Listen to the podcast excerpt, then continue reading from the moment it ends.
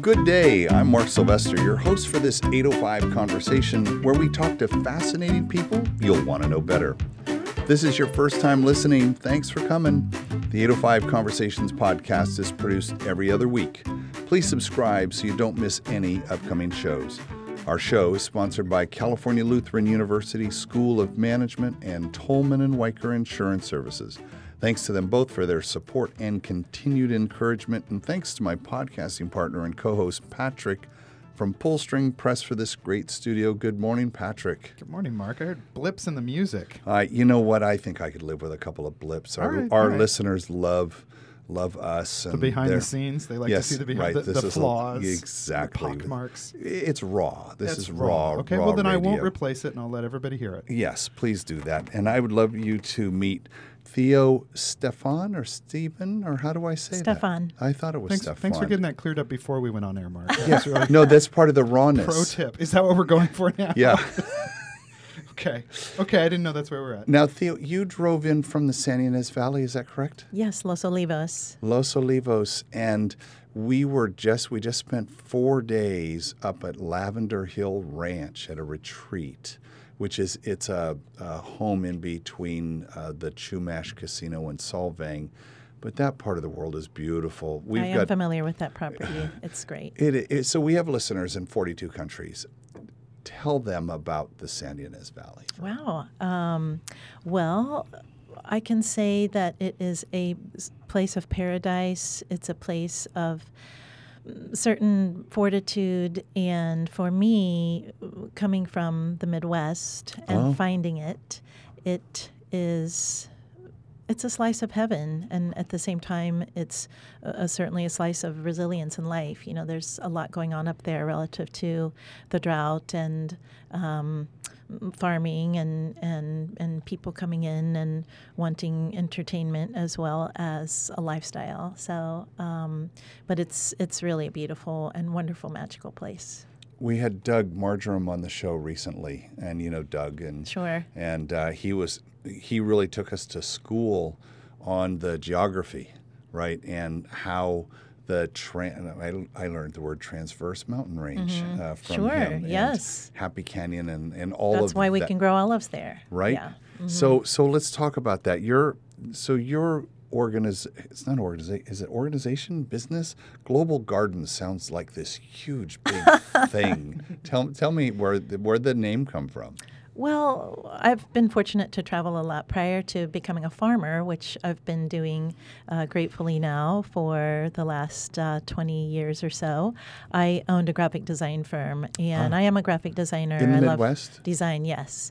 And I acquired a lot of work in Hollywood and got some magical accounts that put me out this way. And I started renting cars and driving up to Santa Barbara and then a little farther up to the Santa Ynez Valley. Yeah. And I ended up literally running out of gas in Los Olivos when there was a gas No- station there yes with a very silly, pretentious uh, convertible and got pushed to the pump and looked at a real estate magazine and it's corny but but true. So I, I fell in And love that's how it right, started. right there, yeah. In the mid 1990s. hmm Oh my gosh. And so what did you, so okay, because I have a similar story of, of landing here in 1972.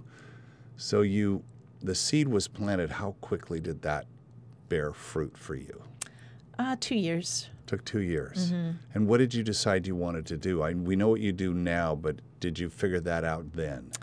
Pretty much, you know. Really? Um, again, another really corny um, self love hate story. I was walking down one of the beautiful streets of Santa Barbara and saw an olive on the ground. My parents are from Greece. I was raised on olive oil, and I looked at that olive and looked at my blue jeans and brushed it off and popped it in my mouth and immediately spewed it out and um, I should and I thought oh my god how could this have defined me this way? This is my heritage you know? And so um, I decided I started doing some research and that I just looked at the beauty of olive trees of course I've been to Greece and and traveling and, and relative to naming the company Global Gardens it, it kind of all came there with that with that seed and that spewing uh, because I love California California, and I love developing different flavors and entertaining and cooking and growing and um, healthy lifestyle and, and all of those things that, that go along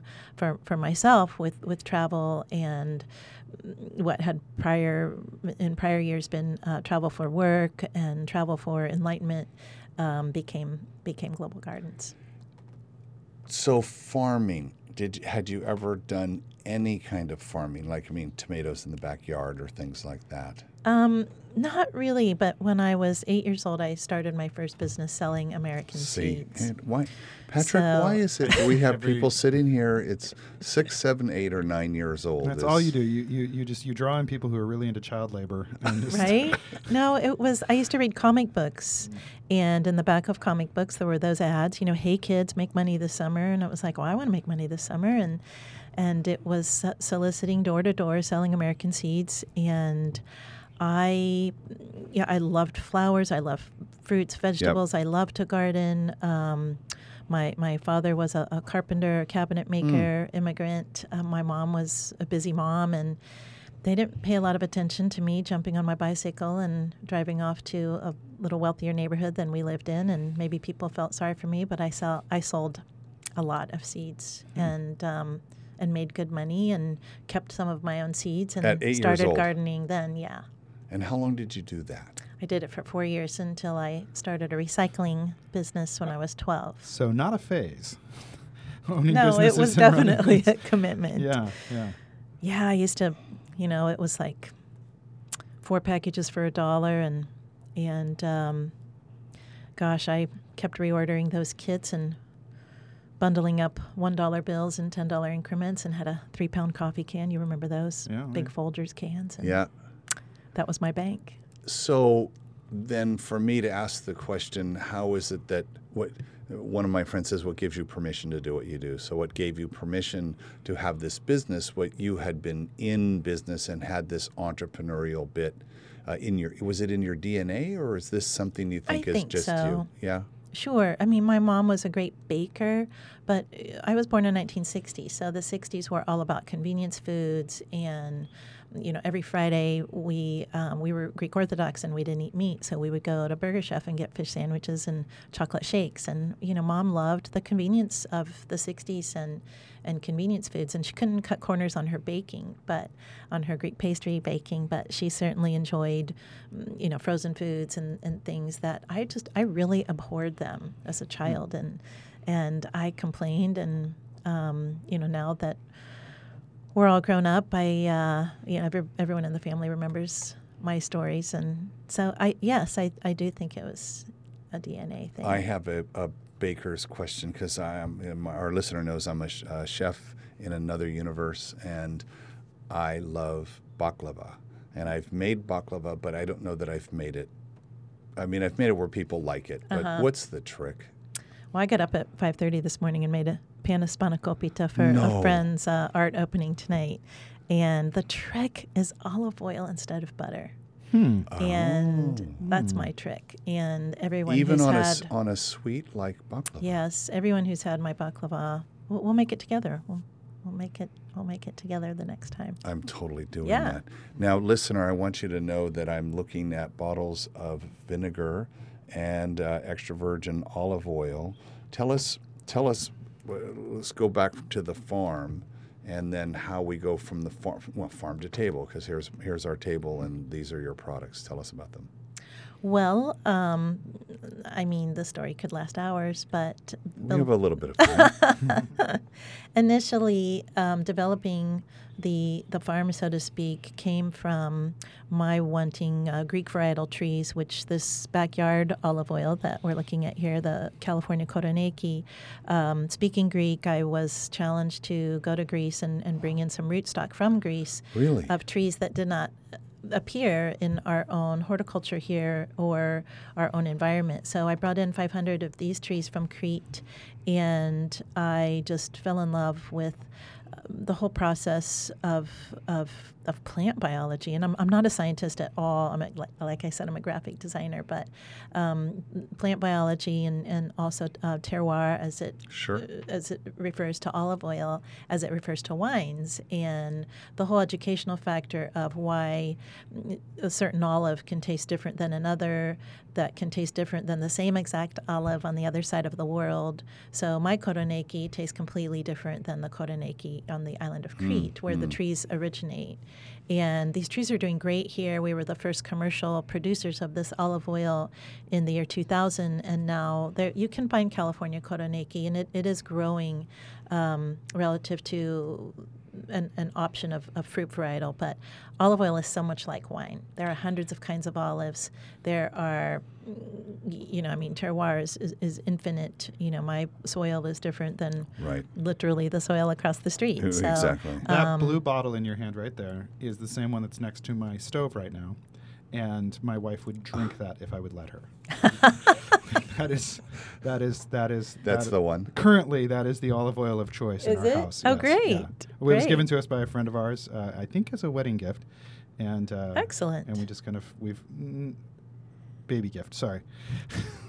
The, uh, Excellent. the Well, soon, soon to be babies- dad Yeah, over con- here. confusing my events. I want to Yeah. talk about babies and food if we have time and Oh. introducing young people to food in a proper way. And My Um, grandson, uh, there's a, one of my favorite pictures that my son sent me. He's 12 now, but when he was two, my son's a chef. And so sitting in the high chair in the kitchen uh, with that tray in front of him, and Orion would be cooking, and he would just take a little bit of whatever it was and just put it on the tray. But then he'd drizzle um, EVOO on it. And I was like, so, you know, Mason's got this wonderful palate now as a result. right, and probably a more healthy uh, constitution in Yeah, his body. Yes, yeah. yes. No, tell us more. Let's. Yeah, right now is the time. Let's, yeah, let's because we have about, a, a father to Yeah, be here, tell me so all he wants to hear all about that. about it. Yeah, yeah, evolving palates. Yeah. Well, I think that um, I mean, for me, you know, life life begins with food, and I didn't realize it until, and, and it sounds trite, I'm sure, but nope, nope. I didn't realize it until I, I got into the food business and until I saw all the adulteration going on and, um, you know, tasted, you know, my own fresh olive oil versus olive oil I was getting from the store versus olive oil I would have in Greece or Italy. And, you know, it was like the, the query of why this tastes so different hmm. and the, up the upset over it, basically. And come to find out that almost 80% of olive oils today are adulterated, even though they say extra virgin olive oil at the store level. It says right on the label. It says right on the label. 100%, 100% extra virgin, first cold pressing. Yeah. And, but yet you hear on so many cooking shows, which by the way, food and cooking have surpassed music as far as entertainment, quote unquote, entertainment goes in our country. Hmm. People are really interested in food and the Food Network and, and all Mm-hmm. Sure, of these shows. sure. So consequently, they're told on these cooking shows don't cook with olive oil, and they're told that because this 80% of stuff I can't call it food that you get at the grocery store that's cut with other oils will have a low smoke point. So if you have a real extra virgin olive oil, you should be able to fry with it. Mm. And most recently, I, I should have brought the article, but um, I can send it to you. Most recently, there was an article on deep frying with olive oil. Deep that, frying? Um, absolutely. So deep frying, you know, you get one of those little fry baby things. They're Yep. preset at about 365 degrees. Right. Which And- should, you know, with most of the olive oils we've been taught, that'll burn it out. You- totally Yeah. burn Yeah. it out and Yeah. it's toxic Yeah. so everybody's afraid now to give their kids olive oil because they're like well i don't know you know there, there, there becomes this misnomer there's so much misinformation not only just about olive oil but i'm an olive oil producer so that's um, that's my thing today but um, anyway so a real olive oil won't smoke if it's used properly. I mean, of course, you could put it on a gas flame on, in, a, in a thin pan, and you can get anything to smoke. Yeah. Um, however, a real olive oil, extra virgin, first cold pressing is just, it's the best thing to feed your baby. It's the best thing to feed, um, you know, as they um, come off their mother's milk and get into solids. It's the healthiest fat you can, you can give a child. And, you know, what's the first thing most kids eat? A grilled cheese sandwich. So, what's the first thing that goes into the pan? Butter. So, but if you use olive oil, It tastes better. Um, the two fats combine. You know, butterfat is is really a competition with with cheeses, especially if you're using a good cheddar cheese. Um, if you use an olive oil with the cheddar cheese, from a flavor standpoint, I, I would I would just bet anyone doing blind tastings the olive oil grilled cheese sandwich is going to be the perfect. I think we need a grilled cheese Well, I can, cook-off. well I, can, I can tell you right now, it happened last Mm-hmm. week between me and my wife, and sh- and she Oh. made she made her grilled cheese, um, and then or no, it wasn't. Anyway, she made her sandwich, and then she went and sat down. Then I made my sandwich, and I came and sat down, and she sat there and looked at me because she was having sandwich envy because I used that exact blue bottle to make to to to make my grilled cheese sandwich. Are you just saying that? No, I am no, not. no, no, no, no. That is a, he that does is- not pander. that is a true fact. I'm kind of. I was over here messing with the dials, and I was like, "Oh, we have olive oil, and nothing." And I turn around and I look, and I see that blue bottle sitting there, and I'm just like, "Oh, this is going to be What fun." an irony. Yes. Yeah. No. Uh-huh. Well, what a, well, what an obvious uh, coincidence that I I enjoy quality uh, products. See, Mm-hmm. there you go. Yeah. No, but it, that sandwich was amazing, and and she sat. I gave her the other half of my sandwich because How nice. it was better than the one. That that is so nice. Yeah. Yeah. Tell me more about. Um, so you you have the you had the 500 trees. How many trees do you have now? Um, we planted. We ended up planting 2,000 trees up in Los Alamos, Yeah, Small expansion. I sold that property to Jim Clendenen in 04. Um, it was his original Au Bon Climat, and Yeah. I had adopted a couple of, of lovely girls from the country of Nepal and wanted to live more uh, in town than, than Los in town, if Los Olivos can be in town. um, so I purchased a three acre piece just outside of Los Olivos, and we have 60 olive trees there, mostly our table olives, which I brought today as well and um, but we do have the the, the koroneiki. I have 60 koroneiki trees there, and as we build out the property and, and build this little permaculture school, I'm very excited about. Hey, what's we will permaculture? um, Yeah, what is permaculture? permaculture. That's a that's a it's it's to, to to narrow it down. I would say that the easiest way to describe it is planet care and and people care, and you know beyond being 100% sustainable and, and off the grid and people think oh gosh that's just for hippies.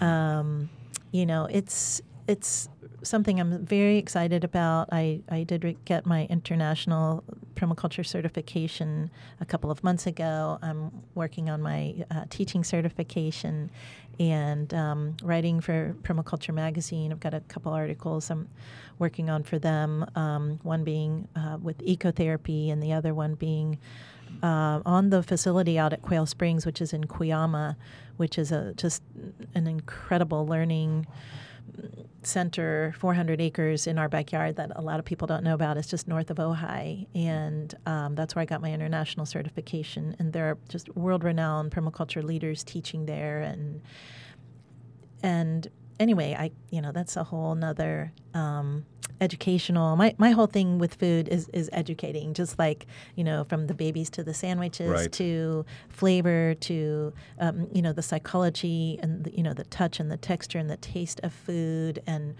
why there's such an aversity to food and and and all of those things for me come together at the end of the day with, with permaculture because it's it's really how I believe we all need to look at living, especially being in a bigger in bigger cities and relative to the resilience of our planet. I mean, no matter where your politics go, we have some issues here Right. that are happening, and there is there is something that everybody can do, and What is people just throw their hands up.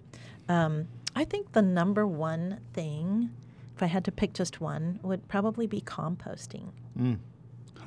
Tell us why. Because composting takes literally nutrients that are scraps from our plates Right. and turns it into soil.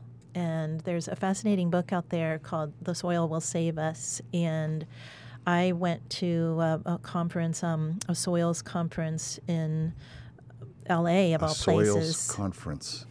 It was a soil.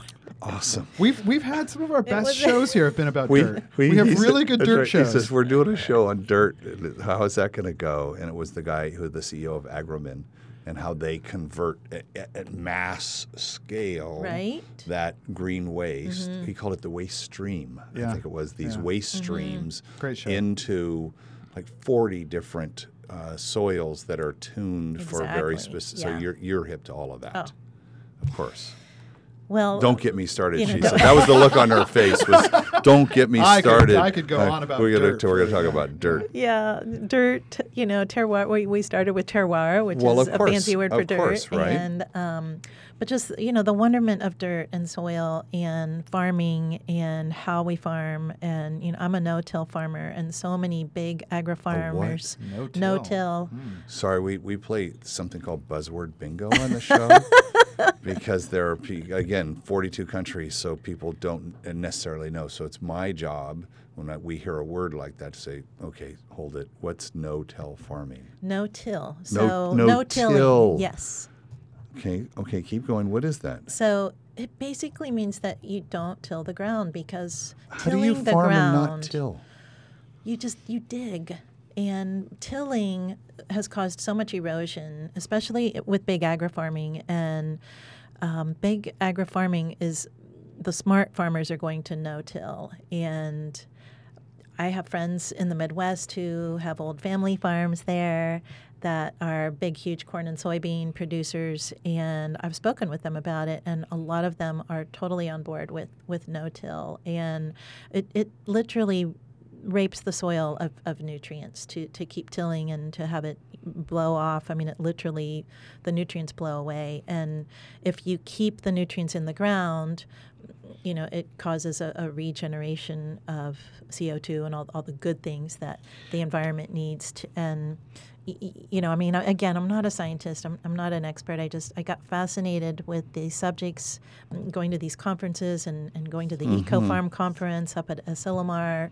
Um, in um, in in the Carmel area and really educating myself on on farming and the resilience of the planet and that's where I was introduced to just the concept of, of permaculture and, and what excites me about permaculture personally is the the people care part of it and the ecotherapy part of it because as a child um, and, and as an adult as as I've gotten older I have always been one to turn to nature for relaxation and a lot of us do and and we don't know why and I'm always on a quest for the answers to the whys. And the whole social aspect of the people care part of permaculture speaks to speaks to that for me. So staying on the people part, you you now you so you have a storefront right up in Los Olivos, Right. Yeah, it's a I call it a farm stand. A farm stand. Okay, I like that. That's the evo- evokes a completely different vibe, and um, they come up and taste your olive oil, and they could buy your olive oil, of course, Right. and buy olives. So are so just a technical question: Are you uh, do you just harvest from your 60 trees and sell from your 60 trees, or are you buying fruits from the original 2,000 trees? Correct. So when Jim bought the property, he and I agreed that I would um, maintain the harvest of those 2,000 trees I planted. Got it. So Right. that is Okay. the bulk of, Right. of my olive oil. Um, what I grow at our little Los Olivos farm stand is um, obviously much less from a quantity standpoint. And then I also harvest a couple of other groves in the region, uh, varietals that I don't grow. And um, I have, uh, you know, some clients who are planting olive groves of varietals I want. So I'm, I'm consulting with people in the valley and, and kind of selfishly planning ahead for olive oil yield in Is it the San selfish Ynez when Valley. you're going to give so many people happiness? Is it? Can you really call it selfishness when it's? I mean, we we, we talk it's like, about, no, don't plant that variety. Well, we- we, don't need that variety. we talk about this all the time when we're you know we, we live in a place that's kind of a glut for like wonder and magic and goodness Right. uh, it, in the form of foods you know that we have you know our farmers market we have people who are you know just like bringing just bringing the most amazing versions of each thing. And then they're in competition with somebody else who's making the most amazing version. You know i think about the wine industry and so forth. Like like the olive oils that we have are this kind of like we're in like that that olympic training zone of olive oils where it's like you know the, what, what- you know what i'm saying like the, the competition is so I know what strong you're saying. and and then it makes it makes this like this group of people who are tasting them very like nuanced and we, Mm. we know the difference between the things that we like and I think it's just wonderful that we're that, that you're you know it's not selfish it's uh It's a control thing. yeah, yeah. Just- well, you know, I mean, well, we talk about this all the time that we want a better place. We want Right. a better place to live, and it's like I don't necessarily want to be the person in charge of olive oil, but I sure do like that there's somebody out do. There. Yes. Well, that's what I'm saying. I'm glad you do. Yeah, yes, right. We need somebody who wants Yes, to. there's a space for you. Perfect space Well, for Oh, you. thanks. we need people who are obsessive about making better grilled cheese sandwiches. That Right. needs to happen. Right? world. Yeah. And it's our, and it's our role to talk about, tell those stories. We should not settle for mediocre. exactly. Why would we? Why would we do that? It's terrible. How did vinegar play into this story? Well, when I first bought the ranch in Los Alamos, there were probably a couple of hundred raspberry canes growing.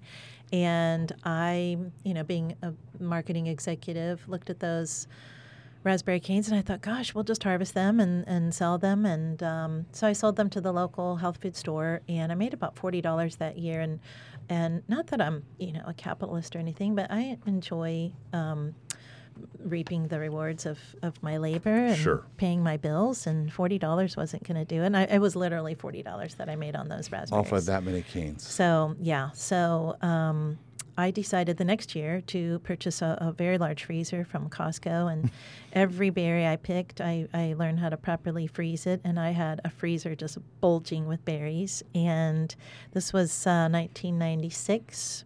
And I went up to Napa because Napa at the time had a, a fledging, you know, they're 20 years ahead of us with planting wine grapes. Right. They did it in the 50s, we did it in the 70s. They're 20 years ahead of us with olive oil. And I was the first to plant olives for olive oil in Santa Barbara County. So I would go up there, up to the Napa Sonoma region, and I made friends, um, colleagues with other olive oil producers. And, you know, it was a, it was a wonderful time. And, and consequently, of course, I would do some wine tasting. And I met a woman whose family's a fifth generation winemaker up there. And, and Karen's about my age. And she was making vinegars. And, um, just getting started making champagne vinegar. That was her first one. And I told her, I tasted her vinegar and I told her about the berries. So that's, um, that's kind of how it all got started. What's your favorite vinegar? Oh my gosh, put me on the spot. Probably the fig balsamic. Ooh. And um, I mean, I, I probably use that one as far as uh, as reductions and you know doing more elaborate things with them. But you know, I have cocktail recipes on all my vinegars. Um, people like to put sugar in things. Shrubs are really popular today, and and sugar makes me sad. I mean, Sure. I just, you know, there's nobody who loves to eat or or have good food than me, but I just I use so little sugar. And really I believe that most things are calling for acidity. And people don't understand acidity and so that's why I do have cocktail recipes on the fronts of all my vinegars. So as far as the cocktails go, the apricot one, um, I do a bourbon, uh, a, a bourbon cocktail. Which is all the sugar uh, you need. That's right. all that the bourbon Exactly. is plenty of sugar. Exactly. Thank you. Yeah. And and when people taste these cocktails, they're just like, oh my god, you know, they totally get it. And So Um, vinegar in a cocktail. Yeah, well, you you squeeze lemon in a cocktail, and I used to drink That's straight it, bourbon sure. with a wedge, and people Yeah. would look at me weird, but it's fantastic. And then when I started making um, vinegars, I, I started using them, and I make something we call a calatini with the with this blood orange balsamic, and it's incredible. And and so. Um, I found that really acidity as a replacement for sugar in a lot of things. I mean, look at look at baklava. Baklava is nothing without the lemon, the lemon Right, syrup that goes right, on it, right, and it's right. really the acidity that that brings out the flavor. I, I have a I have a as I get older and, and look around and I also I grew up um, just behind you in the uh, manufactured food world where everything was soup can everything was uh, you know hungry man dinner type style where it's like you know that was that was a normal component of our diet was this manufactured food this highly processed manufactured food. And now as an adult and you know it, facing the impending birth of my child i'm like i just don't want her to know what a chicken nugget tastes like. I just want her to just never have that experience. But one of the conversations that we're having a lot is around this addiction to sugar that we have.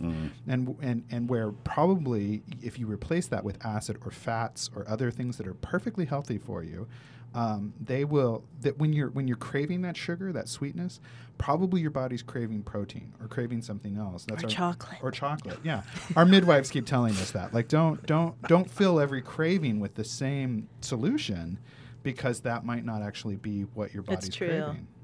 It's true, and and we cook with the vinegars as well. Um, you know, and I use the word at, at our tasting bar. The tasting bar at the farm stand, by the way, is, is all about education. And um, so every taste that we do, we go through how to use that particular product or how we like to use it. And with the vinegars, you can put them in a skillet.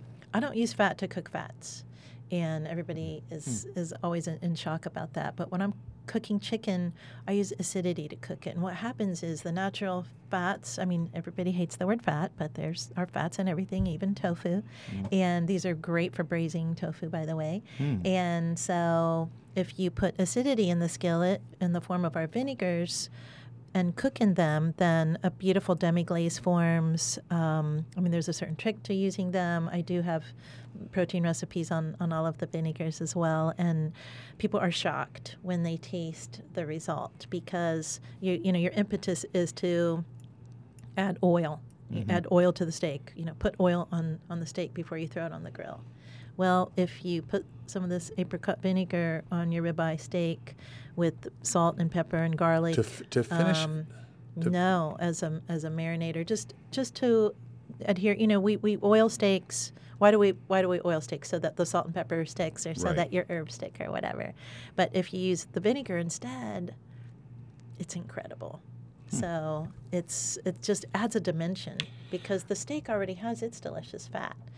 So I just, I, I, you know, I mean, this is that same thing with cooking. I'm cooking an awful lot these days, you know, because you know you have to keep a pregnant lady fed, and um, and uh, you know, I'm up for any like any addition or change to the because because Right. we've got how many dishes you know does an average person have that they're really in your repertoire, right, Yeah, you know, yeah, and yeah, like if yeah. you had ten, you're doing great, right. Right. um, and so when somebody says, "Oh, you know, if you just change the way you cook this steak, it's gonna, you know, why wouldn't you? Why wouldn't Here's you a whole new give world. it a new shot?" Yeah, we did that with salmon the other night. We put a, bal- a balsamic uh, reduction on it, and it was exactly. and it changed it Mind completely. blown, Same cut of fish that, that Yeah. we'd been using every, you know, fish once a week for the for the girl, and now you throw in uh, uh, that. Fl- it was an amazing flavor, Isn't it? Oh, it's, it's fantastic. And my wife's just looking at me like, "You just knew how to do this," and I'm like, "No, I just, I just." Sorry, because she thought I'd been holding back. She thought I'd been like, now you're giving it a. hiding the sauce from her, but it turns out no. Hey, baby, what you don't know. yeah, Right. I've got a reduction in my back pocket. Now you also have a, a jar of, of almonds here, and I, uh, you know, so our listener knows I love to cook. He's cradling those. I'm totally cradling them like because gently I holding a um, jar of almonds. Well, because I do uh, an herbed cashew, a chili lemon or chili lime Oh, nice. cashew, and uh, the same thing with almonds. And the challenge for me is um, getting the um, the herb to stick to the nut. That's always a challenge. And so I was doing it with oils, and that totally didn't work. And I read somewhere uh, to do with an egg white, and life changed and now i can't make an i probably go through five pounds of those and then they're given away to everybody uh, a week Well, what- so what are the other so techniques? How else so do you that's because i'm looking at this thinking okay so how do you well a why almond where did almonds come into the your this story in the neighborhood. So Hmm, they're right um, there Yeah, the first um, our first retail experience was at Buttonwood Farms, and they had almonds growing there. And I do make spice blends, and Well, you make um, spice blends as well I do spice blends and appetizer spreads 'Cause you got and lots of sauces, time in the day. and You I mean as I make just- about forty food products, Oh and What? Um, yeah, yeah. That's a lot. And we have a club, and, and, and the club, you know, was formed really out of the conversation of what to cook for dinner. And Mm. um, so we were actually the first in the country to have a club that was comprehensive enough to include recipes and not just olive oil, but um, olive oil, vinegar, and a third cooking selection. So it's either a spice blend or an appetizer spread. We always do snacks around the holidays, and then we, we have snacks in the summertime too for wine country uh, picnic baskets and, and things like that. And now that we make table olives, we've just been producing table olives for a couple of years now, and I'm really excited about them because they're organic. And um, you cannot find an organic olive at the grocery store because it takes four months to actually cure an olive organically. And we do it on salt water. Uh, takes we, we change the water every week. I have a, a formula that's really really nice, and it took me a few years to come up with that.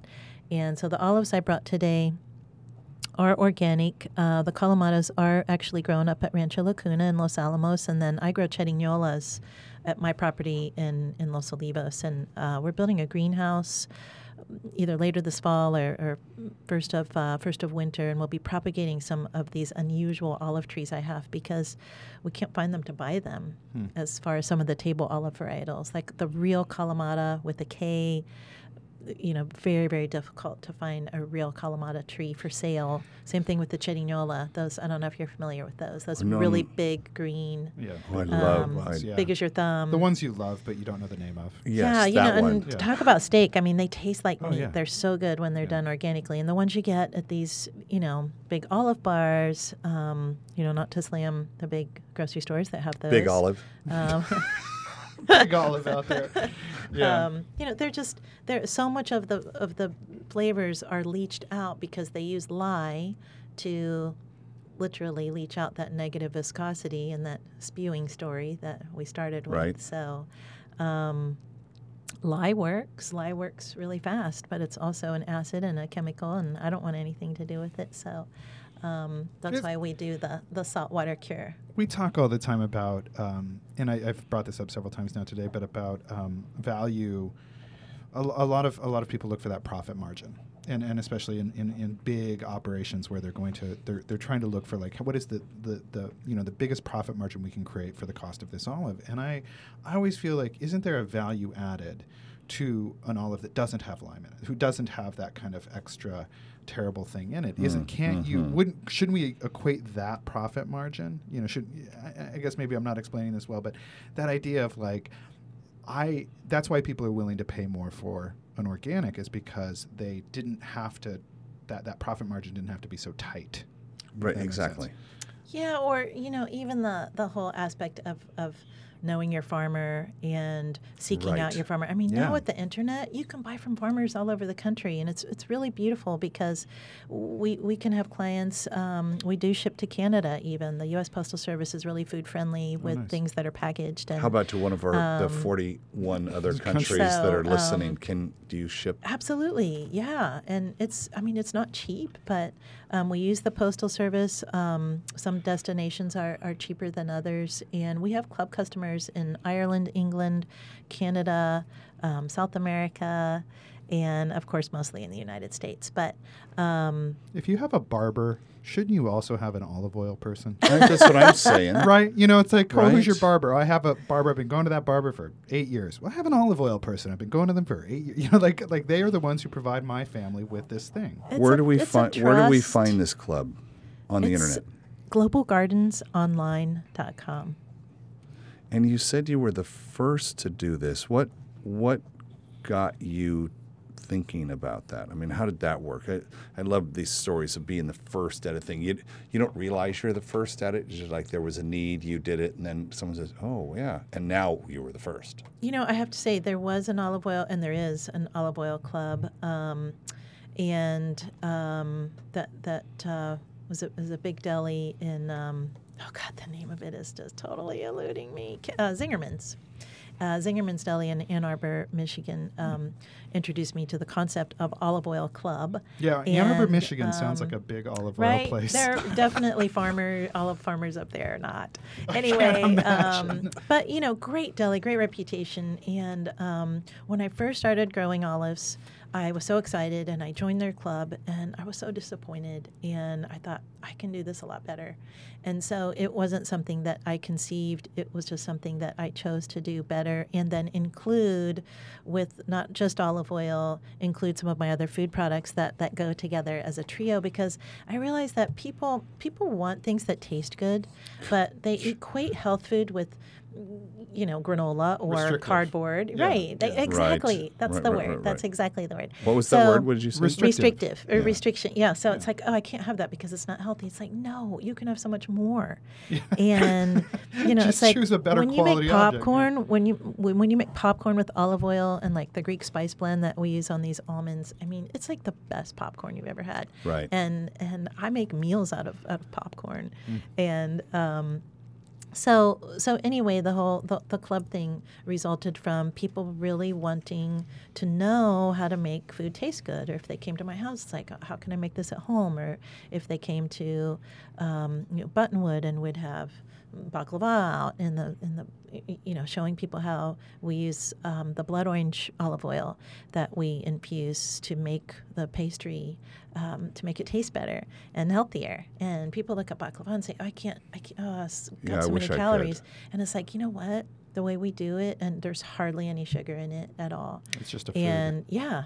Yeah. and I mean there is like one teaspoon of sugar Ex- Actually, per really, with the, with the pistachios and the, and the nuts, it's a very high protein Yeah. object. It's almost it's almost a, a like a power bar. yeah You know, when you think of it, it's ground up pistachios. You've just redefined baklava for me. There you I go. It's a need- I power need bar. You can, pow- you power can eat it. bar from Greece. Let's not Yeah, put off tasting. any Yeah, I want to. I want to do a little tasting. So, um, so listener, uh, what I'm, I'm gonna, uh, we'll have some pictures of this uh, up on the, the site, and we've got um, your. You have this. Um, it looks like a painter's palette. Um, Isn't I'm that actually, cute? It was inspired by a painter's palette. But painter's palettes have 10 wells instead of 12. And these actually have some numbers. Our tasting trays have numbers 1 through 12. And we work it just like a clock.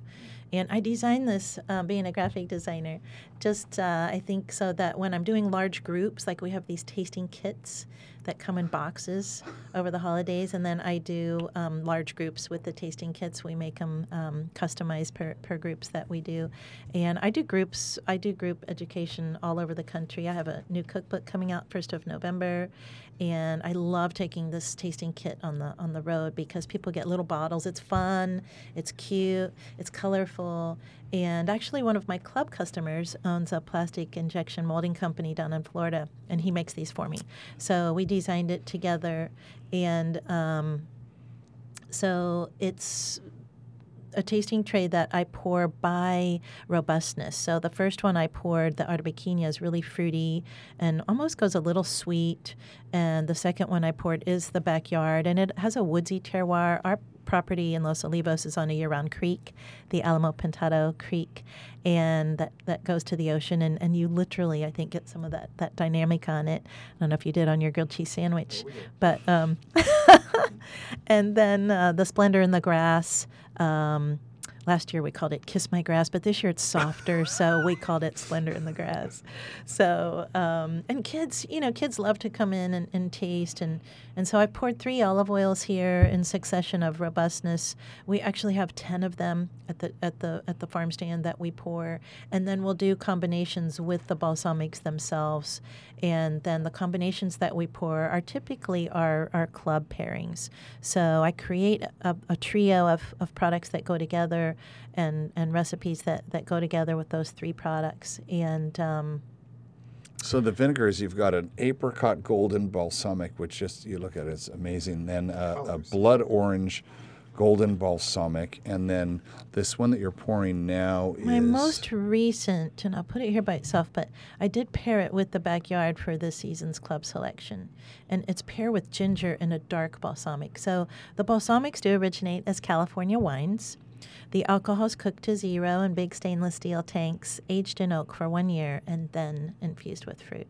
So um, they do, like some of them, especially the golden balsamics, which are Chardonnays, they can get a little oaky. Not the citrus one, but perhaps the apricot one. That's why it's so so good with bourbon. And um, the pear with ginger balsamic is a favorite of mine for for cooking. Um, I love to crisp tofu with it, and I use it instead of soy sauce. I'm, I'm just not a big soy sauce fan. A lot of people are, don't realize that there's gluten in Right, soy sauce, right, and right. so I mean we use organic tamari in my pomegranate glaze. Um, which does not contain contain exactly. soy, but this is a, a really killer um, replacement for, for soy sauce. And, and you get the flavors you like, which is the fruit from the pear and the, the denseness of the uh, Cabernet Merlot balsamic with the with the ginger and um, One of my favorite treats is um, during pear season to. Can we try uh, a piece of bread? yeah, let's do that. Uh, is to um, take pears, and I wait till the two days before you would normally eat the pear, and then I slice them on a mandolin, and then um, I dip them. I make a slurry of, um, of ginger and coconut sugar, oh and then I dehydrate them oh at, and keep them raw at 105 degrees. And those pear pear ginger crisps are insane. great. We'll have to trade. Yes. So I'm, I'm going to taste, and, and I'm sorry, dear listener. I can just mute his mic while he does this. You don't have to chew in the mic. You can drink it. That's amazing. I tried the first one. I can't say that word. Arbequina. It's a Spanish varietal grown here. Um, the Koroneiki is our backyard varietal, the, the trees that I brought in from Crete. And then we have a more common California Mission manzanilla in the in the splendor in the grass. And and what I wanted to say about going back to varietals is that we do have an olive pest now to deal with, and um, the California indigenous varietals are a lot more pest attractors than say the Arbequina or the the Koroneiki and the and the Italian varietals, the Cerignola, and it's really fascinating to look at things in the olive grove and see what's being attacked and what's not. We're using the exact same organic spray on on the exact same number of trees, and and so therein lies another uh, reason for choosing varietals that I'm choosing right now with my consulting. I think I'm going to mainline the pear ginger. Yeah, that's the one. Yeah. Yeah, Oh man, that's it. Well, you didn't taste the you didn't taste the other ones yet. this this is absolutely amazing. And but I'm looking at the clock, and I'm- and we're we are at the end of our lovely adventure here. I wanted I, I did have one question though because uh, we we talk about business a lot on the show. When I like to talk about food food and business. What's been the biggest surprise on the business side for you? I would say that it has been finding profitability, and it took me so long. And I, I have to admit that I almost I almost lost everything. Um, um, you know, five six years ago, I um, was used to being in the advertising and, and creative industry and I felt like I when I when I launched this business I needed to take it into wholesale immediately which is what I did and I pictured a big brand because I had developed big brands for other people and the food industry is so cutthroat and the whole distribution network and you, you said something earlier about um, you know olive oil and, and, and pricing and you know you can go to Costco and get a, a liter of olive oil for six ninety nine because they're making money on the toilet paper and the vacuum cleaner you're going to buy. mem- the club You know, so yeah. the big um, the big box stores, the, the you know grocery stores, they can they can sell anything for anything just to get people to buy it. And you know, as a farmer, you just you don't have that luxury. So you know, I finally found my stride with Nice. um, buying the three acres in Los Olivos and, and having the farm stand there, which Nice. has been a huge relief. Yeah. Thank you so much for Thank you. coming and and uh, I want to thank Kat who introduced us. Oh, right. uh, uh, which was very nice. Again, our, our listener knows that um, all of the guests come from referrals, right? We get to, to, to meet these amazing people, and and when they bring food, that's even more fun. uh, so our had no listener also knows that it's this point of the show where I give you, I endow you with um, superpowers to be able to name this episode. So we give it a name, so it's going to live on the internet with this name. And what, what do you think the name of this show is? Um, let's call it food for resilience. Food for resilience. Okay, I love it. And food for flavor. The, the tastes here. The and using vinegars and because my wife only eats the only protein she eats is salmon, and so this just opened up a whole new world Great. uh, for us. So thank you so much for Excellent. that. And we can find you at globalgardensonline.com. That's correct. Perfect. And so people could join the club, or they could, if they can buy any of these things and have them shipped. Absolutely. Send me an email if you have any questions. I'm very customer friendly. I am uh, I insist on being the voice of, of our customer service. sure. sure. And so wherever I am in the world, um, I'm speaking at a convention in Crete in a couple weeks, but I'm sure I'll be emailing customers from wherever I am. I love that. And I also want to thank California Lutheran University School of Management and Tolman and Wiker Insurance Services and our podcasting partner, Pullstring Press. If you're interested in partnering with our podcast, drop us a note to partner at 805connect.com. And Patrick, um, uh, in between grilled cheese sandwiches, Sure. uh, what could our listener do to help us right now? Well, rate, write, review. You know, give us uh, give us some information about what we're doing right, what we're doing wrong. Uh, send Mark an email, um, and also, you know, if you've got a barber, then you probably also need to have an olive oil farmer. Yeah. So um, get one, uh, e- even if it's not local to you, uh, even if you live in Ann Arbor, Doesn't Michigan, matter. Get yourself um, get yourself connected to those purveyors who can. A can. farmer, yeah, a farmer. Get yourself a farmer. Yeah. right? They're out There there. They would love to meet you. Yeah. Be- Say, yeah. hey, Mr. not? Farmer. Yeah. Maybe we should change the name of the show to get yourself a farmer. Get yourself a farmer. I like that better. Yeah. I think it's it's I just I find it very important to know the people in my life Me who too. who uh, you know who are doing the things like feeding me. It's Well, that fun. that's part of the, the the renaissance I think we're having with with craft everything now. We want to celebrate the craftsmen in our lives and the makers in our lives. I love that we, we treat it like a new thing when really it's just thousands of years old. Right? knowing your community. Let's call it a movement. I love that. If you um, have someone that you'd love us to talk to, maybe someone who's started their own movement, uh, that would be fantastic. That's where we get all our guests. Drop me a line at mark at 805connect.com. Thank you in advance. I appreciate hearing from all of you. And until next time, this is Mark Sylvester, your host for 805 Conversations.